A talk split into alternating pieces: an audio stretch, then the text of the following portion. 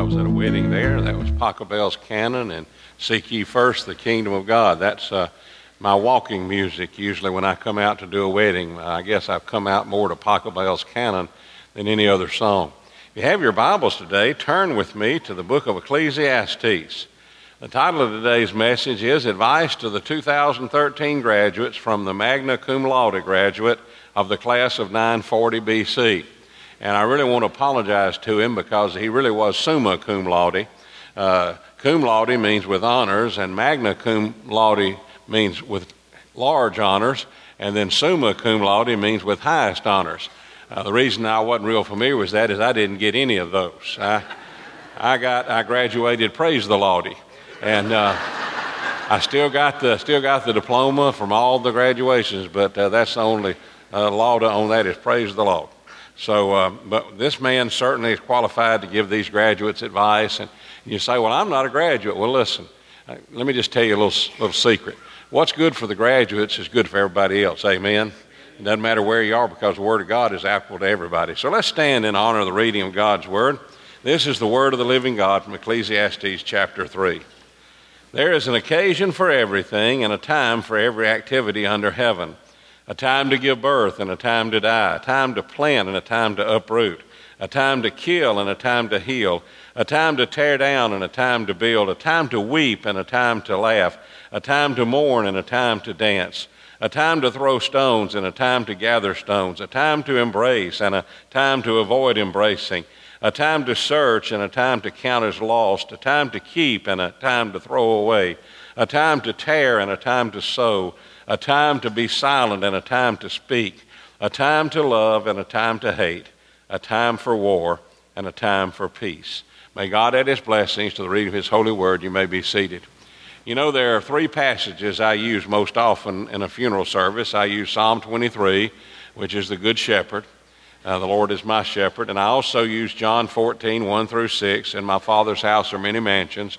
And most of the time, when I use this passage, it's because I'm doing a funeral for someone that I did not ever meet in life. And I had to learn something about them from their family to be able to conduct their funeral. And sadly, I probably use this passage more than any other because about 60 to 70 percent of the funerals I do are for people I have never met in my life. But this passage is applicable because it talks to all of us. Solomon was the wisest man that ever lived. God appeared to Solomon in a vision and said, Whatever you ask for, I'll give it to you. Now, if I asked you graduates, if I told you graduates I could give you anything that you want, uh, what do you think you'd ask for? Well, some of you would ask for money, some of you would ask for popularity, uh, some of you would ask for a long and healthy life, and all those things are good. But Solomon didn't ask for that. He said, I have been born to be king of my people and I want to have wisdom and understanding to lead and guide my people, and that's what I want. And God said, Because you prayed a most unselfish prayer, you didn't pray it for yourself, but you prayed it for the people you rule over. I'm going to give you those things that you didn't ask for. He did have wealth. Uh, he did have a re- relatively long life in those days, and he carried the kingdom of Israel to the greatest uh, limits it had ever been to, and ever never came back to those limits again.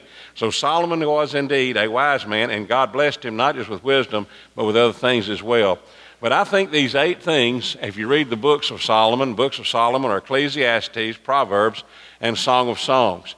And most of the, today's uh, texts come from Proverbs because those were the things that he wrote uh, during his lifetime, wise things. He didn't always make wise decisions. Isn't it something that I have to say this? The wisest man who ever lived made some very poor decisions. He had 700 wives and 300 concubines. Uh, if that wasn't bad enough, the Bible says that in his old age, his foreign wives turned his heart away to serve other gods. But shortly before his death, Solomon came back to God, and I'm glad that he did. But here's some things that Solomon would say to all of us today, and especially to the graduates. First of all, and this is of utmost importance, get to know God. In Ecclesiastes 12:1, he says, "So remember your Creator in the days of your youth." And in Proverbs 1 7, he says, The fear of the Lord is the beginning of knowledge. Now, I'm not just talking about know that there is a God. I'm talking about get to know God personally. Get to know God where He knows your name and He calls your name and you hear Him when He speaks to you. Uh, God wants to have that kind of relationship with everybody. And some of you may think, well, you're a preacher and sure God talks to you. Can I tell you that God spoke to me before I ever was a preacher? Uh, God spoke to me to call me into the ministry. If you don't have the kind of relationship where God speaks to you and you speak to God, then you have not done what this says to do. Get to know God. You know God when you speak to God and He hears your voice, and God speaks to you and you know His voice. So get to know God. Don't let baptism or church membership or praying a prayer at a religious gathering uh, cause you to say, Well, that's how I know God. You need to have a changed life. Uh, my wife will tell you in a heartbeat uh, she was changed when she came to know God. She does not remember the day. She does not remember the hour. She doesn't remember if it was at Bible school or in the pastor's office or if it was in a revival service or a church service. She doesn't remember where and when it happened, but she knows that it happened because her life was changed. I know it happened because when I was 16 years of age at a youth camp, in Walker County, Alabama, in a cornfield. I had been living a lie. I had been a hypocrite for seven years. I'd walked the aisle, I'd signed the card, I'd been baptized, but I didn't know God. But in that cornfield, and I can still drive up there if I wanted to today, and I could take you right to the place. I remember it that well. My life changed when I went back to school that fall. I got saved in July. When I went back to school, I, there were some of my old friends I just couldn't be with anymore.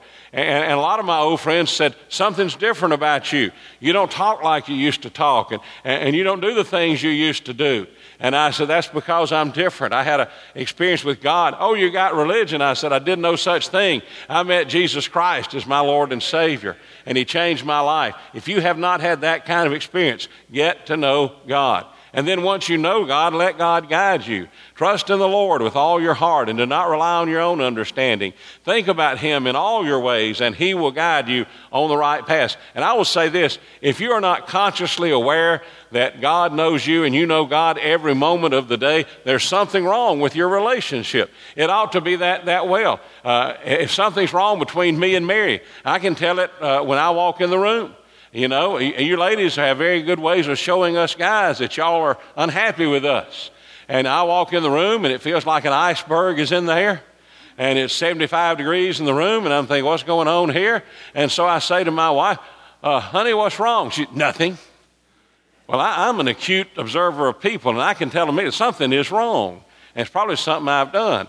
Uh, but we need to, to have the ability to do the same thing with God because God will keep us from doing the wrong things, will help us do the right things if we'll let Him guide us. I hope you've taken God into your plans for college or for the military. Uh, I, would hate to think that I'm doing something God did not plan for me to do. And God wants you to know His will more than you do. But find God's will for your life and walk in the way of God's will for your life. Thirdly, watch your words. Watch your words. Uh, I can't say this enough. Proverbs says the intelligent person restrains his words, and one who keeps a cool head is a man of understanding. I can't tell you how many times I have said things that I have regretted. I wish I'd never said them. But the only way to not say them is to put a lock on your lips and a lock on your tongue and a lock on your teeth. And sometimes you have to count to 10. Sometimes you have to count to a 100. Sometimes you might go to 200 or 300 or uh, 10,999.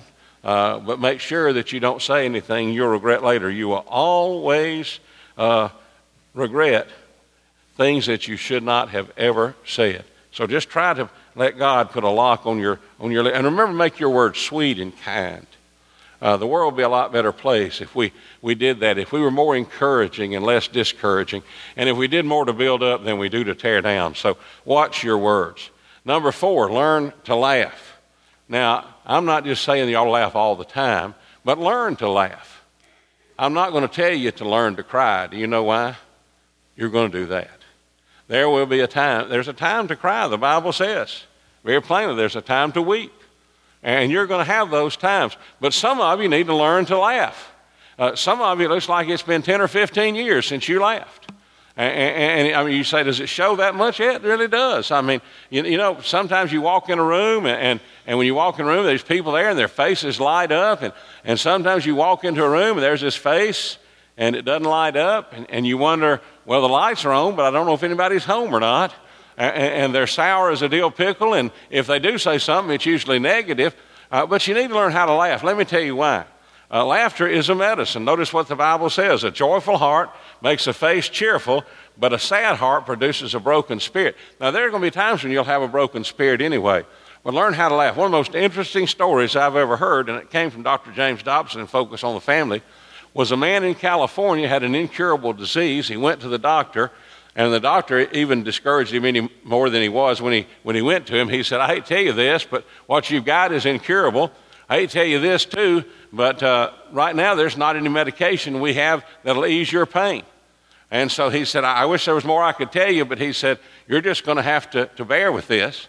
And so the guy went home and he thought, What am I going to do? And he thought, Well, you know, I'm feeling down. I need to pick myself up. So he started, he turned on his television and started looking. And he started watching old television shows that were comedies. Not this new vulgar stuff, but the old shows that were really funny, like I Love Lucy and shows like that.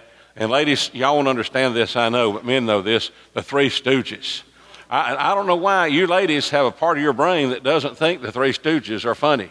I'll sit there watching the Three Stooges, and I'm just about to fall out of my chair and roll on the floor, and my wife's sitting there going, That is not funny. And I said, It is fun. He just poked him in the eye. That's hilarious. That wouldn't be hilarious if I did it to somebody, but it, the Three Stooges do it. You know, that's hilarious. But learn to laugh. This guy went home and started watching Three Stooges and old comedy movies, and his wife would hear him in the den just dying laughing. And she would walk in and she'd say, You okay? He said, Yeah, this is funny. And he'd watch it 10 times, it'd still be funny. He went to the doctor, and the doctor said, This is incredible. He said, What do you mean? He said, Usually when people come to see me, they want antidepressants, they want the most powerful pain pills I can give them. He said, What's, What have you done? He said, Well, I've just been watching these old comedy shows. He said, I laugh all the time. And, and he, said, uh, he said, That's all I'm doing. And the doctor said, Let me, let me, he put him in the hospital, observed him, and sure enough, uh, the VHS tapes had just come out. Some of you didn't know there were such a thing as VHS tapes, little babies. You read about it in your history book.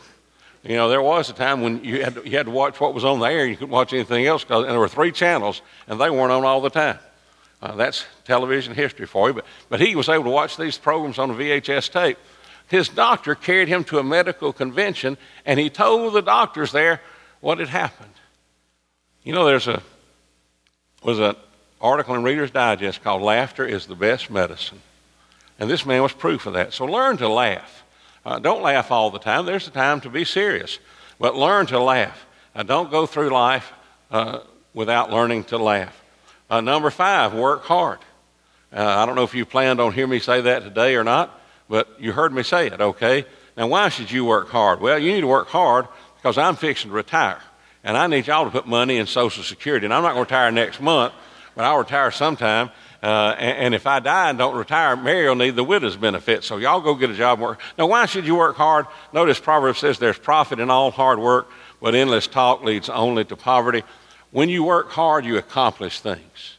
Now, whether you work hard with your hands or hard with your mind, uh, whatever you do, uh, the Bible says, whatever you do, whatever your hand finds to do, do with all your might. And so, work hard. There's profit in all hard work. Don't, don't just look for getting by in life because too many people are doing that now. Learn to work hard. And then I'm going to say number six, because I think of all the things I tell you today, uh, this is the one that's probably going to catch most of you. Uh, avoid alcohol, drugs, and pornography. Why? Because they are all addictive. The Bible says wine is a mocker, beer, beer is a brawler, and whoever staggers because of them is not wise.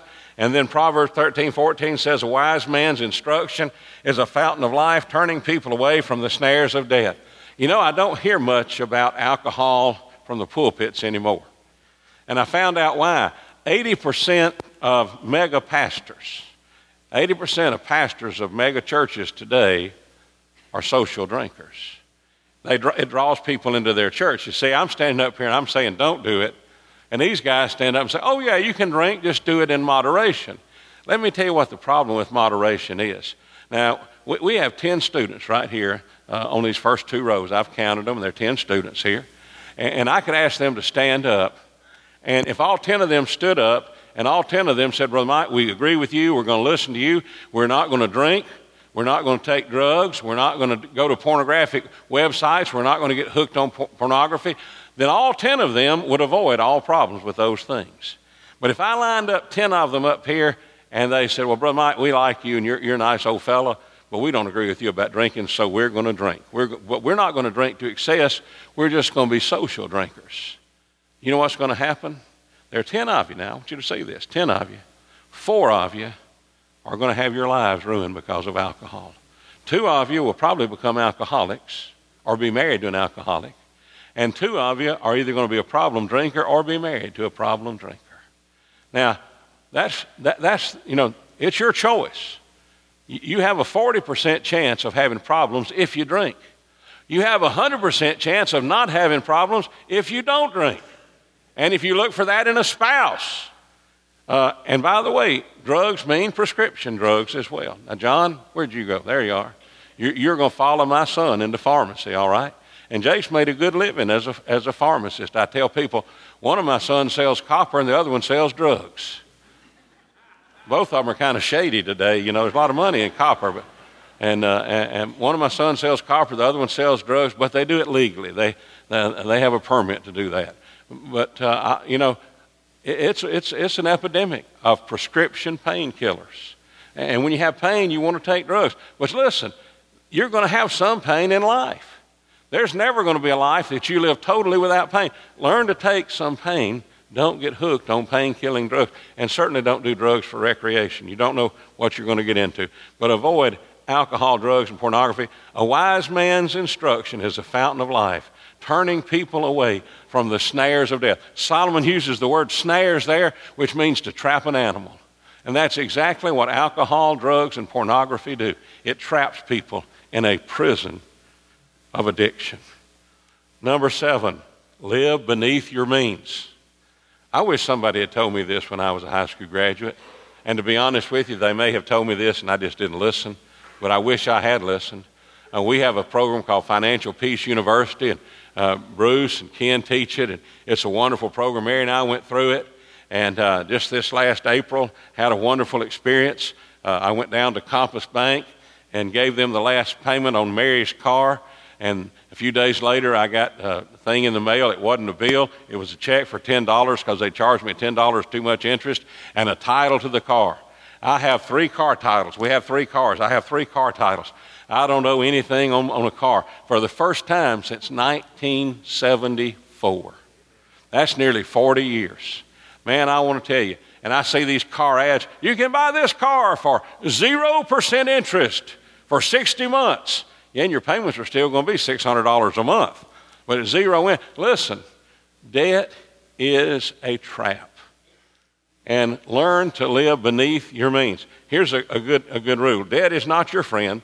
Learn the principle of delayed gratif- gratification. Try to live by this formula give 10% to God, save 10%, and live on the other 80% or less under God's direction. You need to pray about every dollar. As a Christian, I mean this. Some of you are not doing this. Some of you are sinning against God. You see, if He's Lord of all, then He's Lord of your debt as well, and He wants you to reduce that debt. Uh, I still haven't paid my house note off, but I'm getting there. I can see light at the end of the tunnel for the first time in many, many years. Hopefully, we'll be able to pay that off before we both retire. But live beneath your means. We've certainly been doing that, and we've certainly been a lot happier and a lot less stress on our lives since we've been doing that. And you can do it. It can be done. It may take time, but it, takes work, but live beneath your wings, means. And then lastly, enjoy life, but remember there will be a test, okay? Some of y'all just took your last test in high school. Some of you were so smart you didn't have to take your test, weren't you? Uh, they still let you do that. If you have a certain grade point average, you, have to, you don't have to take your test. That's what Jake got to do. I was so jealous of him. Uh, of course, I would have still had to take my test because I didn't have the grades when I was in high school, even if they'd had that way back then. But, and by the way, you know what the worst problems in my school when I graduated were? What we had to worry about? Shooting spitballs. You say, Brother Mike, surely you did. Yeah, I did. I, I did it. You know, I, I mean, I've done it all. I, I did the little spitballs where you take, you take a straw and then you chew little pieces of the paper and get it good and soggy and then stick it in the straw and see somebody, you, say, you know, we go spit wad, hit him behind the ear. that was funny. I even learned how to make one that was like a shotgun. Had this hollowed out tube, and you pump it up and get the pressure inside of it, and then you pull it back, and it shoot. I mean, it shoots something. It nearly knock you down when it hits you. you say, I bet you got. Yeah, I did. I've been there and done that. I, the principal has applied the Board of Education to the seat of knowledge many times from shooting spitball. That was the big problem, shooting spit. I did do that before. I did it before I got saved. After I got saved, I quit shooting spitballs. I thought it might be sin. The other problem we had was running in the halls. Now, I'm not guilty of that. In fact, I have never liked to run in my life. I, I was a three sport athlete in school. I played baseball, I played basketball, and I played football. And you know what the punishment was when you messed up at practice? Take a lap. I heard 50,000 times, Shaw, take a lap. Shaw, take a lap. When I see people running today, I think, what have they done wrong? These skinny people out there running, got little old tiny shoes, little old tiny shorts, and little old tiny shirt on, and they're just running. And I'm thinking, what did y'all do wrong? Somebody's punishing you. If you ever see me run, you better start running because something bad is chasing me. I promise you that. I don't know what it'll be. Maybe a tsunami or a bear, but if I'm running, you better run too because it'll get you too. Those were the problems I had in, we had in school spitballs and running in the halls, drugs, guns, knives, bullying. Those are the things going on today. Times have changed. And then lastly, enjoy life, but remember there will be a test. Rejoice, young man, while you're young, and let your heart be glad in the days. I hope that you'll do that. Whether you're going to college, going to the military, remember, enjoy life. But then also remember, walk in the ways of your heart and the sight of your eyes. But know that for all of these things, God will bring you to judgment there will be a test. There'll be a test for me. Yesterday morning, I got waked up at 4.30. We like to sleep late on Saturday when we can because we have to get up early on Sunday come to church, start at 8 o'clock. So we like to sleep a little late on Mary works five days a week. Uh, so we like to sleep a little late on, on Saturday. But yesterday morning at 4.30, there was a howl that came up from our living room uh, since back in early uh, I can't remember. I'm so addled now. April, our dog had puppies, had eight little lab puppies. We've had eight puppies in our living room since then. And yesterday morning there was a howl that went up like I'd never heard. I knew something bad had happened. I went out and this little lab puppy had escaped. How he got out of the box, I don't know, but he was having a time. He was just running around the room, and all of his brothers and sisters were jealous, and they were crying at the top of their lungs, Let us out, let us out, let us out. I didn't do that. I got him, put him back in. That shut him up. Mary got up and I said, Well, since we're up, let's go ahead and take care of them. So we went ahead and changed out all the papers and fed them and fed the mama dog. And uh, about 7 o'clock, we sat down after working with them for that long. And I said, I don't know about you, but I'm ready to go back to bed. She said, I am too. So we went back to bed at 7 o'clock. 9.15, the doorbell rings. Now, I sleep in a pair of uh, uh, gym shorts. Gym, gym shorts with a, one of these with strings on the waistband. I, I, I sleep in gym shorts. I don't wear a shirt. I know that's a gross picture, but I don't wear a shirt. I'm not going to invite you into my bedroom, okay? Just, Mary, Mary has to come in. You don't have to come in, all right? Pray for her. She sees that every night. All right? So I get up. I get up. I look for a shirt to put on. I find the shirt. I throw a shirt on. I go to the door. I open the door. There are these two nicely dressed African American men, and they have a brochure in, in their hand. They said, We want to tell you about the new world that's coming. And I said, Well, I'm, you know, I'm glad you're here today because I got reservations to go to a new world. They said, You do? And they said, How'd you get those reservations? I said, I got on my knees. I asked God to forgive my sins. I turned from my sin. I turned to Jesus Christ. I trusted Jesus Christ as my Lord and Savior. I confessed Him before men. I was baptized in water, and I'm a disciple. I'm following Him today. And when I die, I'm going to heaven. And you know what they said? They said, You sound like you're sure. And I said, Oh, yeah, I'm sure. Now I'm standing there with my head all, my hair's all spiky looking. I got on a shirt that I found in the floor and a pair of gym shorts. They're out there in suits and ties trying to get me to come to the Kingdom Hall. And you say, were you ugly to them? No, I wasn't ugly to them. I just, I gave them a witness. And I, said and I asked him, I said, what kind of Bible are you holding there? He said, oh, I have many Bibles. I said, what kind is that? And he said, well, I have, and he started telling me, I said, wait a minute. I said, I asked you what kind of Bible. He said, that's the New World Translation. I said, That's the worst translation of the Bible I've ever seen. I said, Because it's not really a translation. The man that translated it just wrote down some words he wanted to put in because he didn't like hell. And I said, I will tell you this. There's a story in the Bible where Jesus said a rich man died and he went to hell and he was in torment. And I said, Your Bible won't say that. And he said, Well, he, he was in the grave. I said, Oh, no. If he was in the grave sleeping peacefully, he wouldn't be in torment. Trust me, he was in torment, and unless you receive Jesus Christ as your Lord and Savior, you're going to follow him there. And I said, Look, guys, I said, I got up at 4.30 this morning with a bunch of yelping puppies. And I'm just not going to stand here all day and argue with you because you're not going to convert me. And what I've told you, if it hadn't sunk in, I'm not going to convert you. But I said, I just want to tell you, one day both of us will stand before God. And I know what I'm going to say to him. I don't think what you're going to say is going to pass muster. Thanks for coming. And I asked him to leave. He said, Well, Mike, you were kind of short. I've talked to him for hours before. Doesn't do any good. I shared a witness. I was not ugly. I didn't go back to bed, though. I stayed up. Now, let me ask you this. What will you say, say when you stand before God? I know what I'm going to say. I'm a sinner, saved by grace. In my hands, no price I bring, simply to thy cross I cling. Young people, get to know God.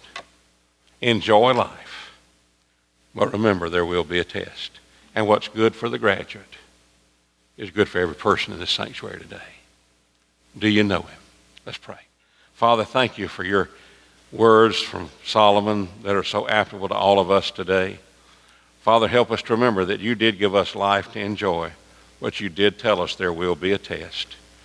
And you tell us that wood, hay, and stubble will be burned up, but gold and silver and precious stones that are tried by the fire will come through even more pure.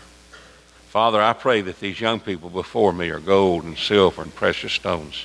I pray that one day they'll stand before you as they stand before men and receive a diploma because of what they've accomplished in school.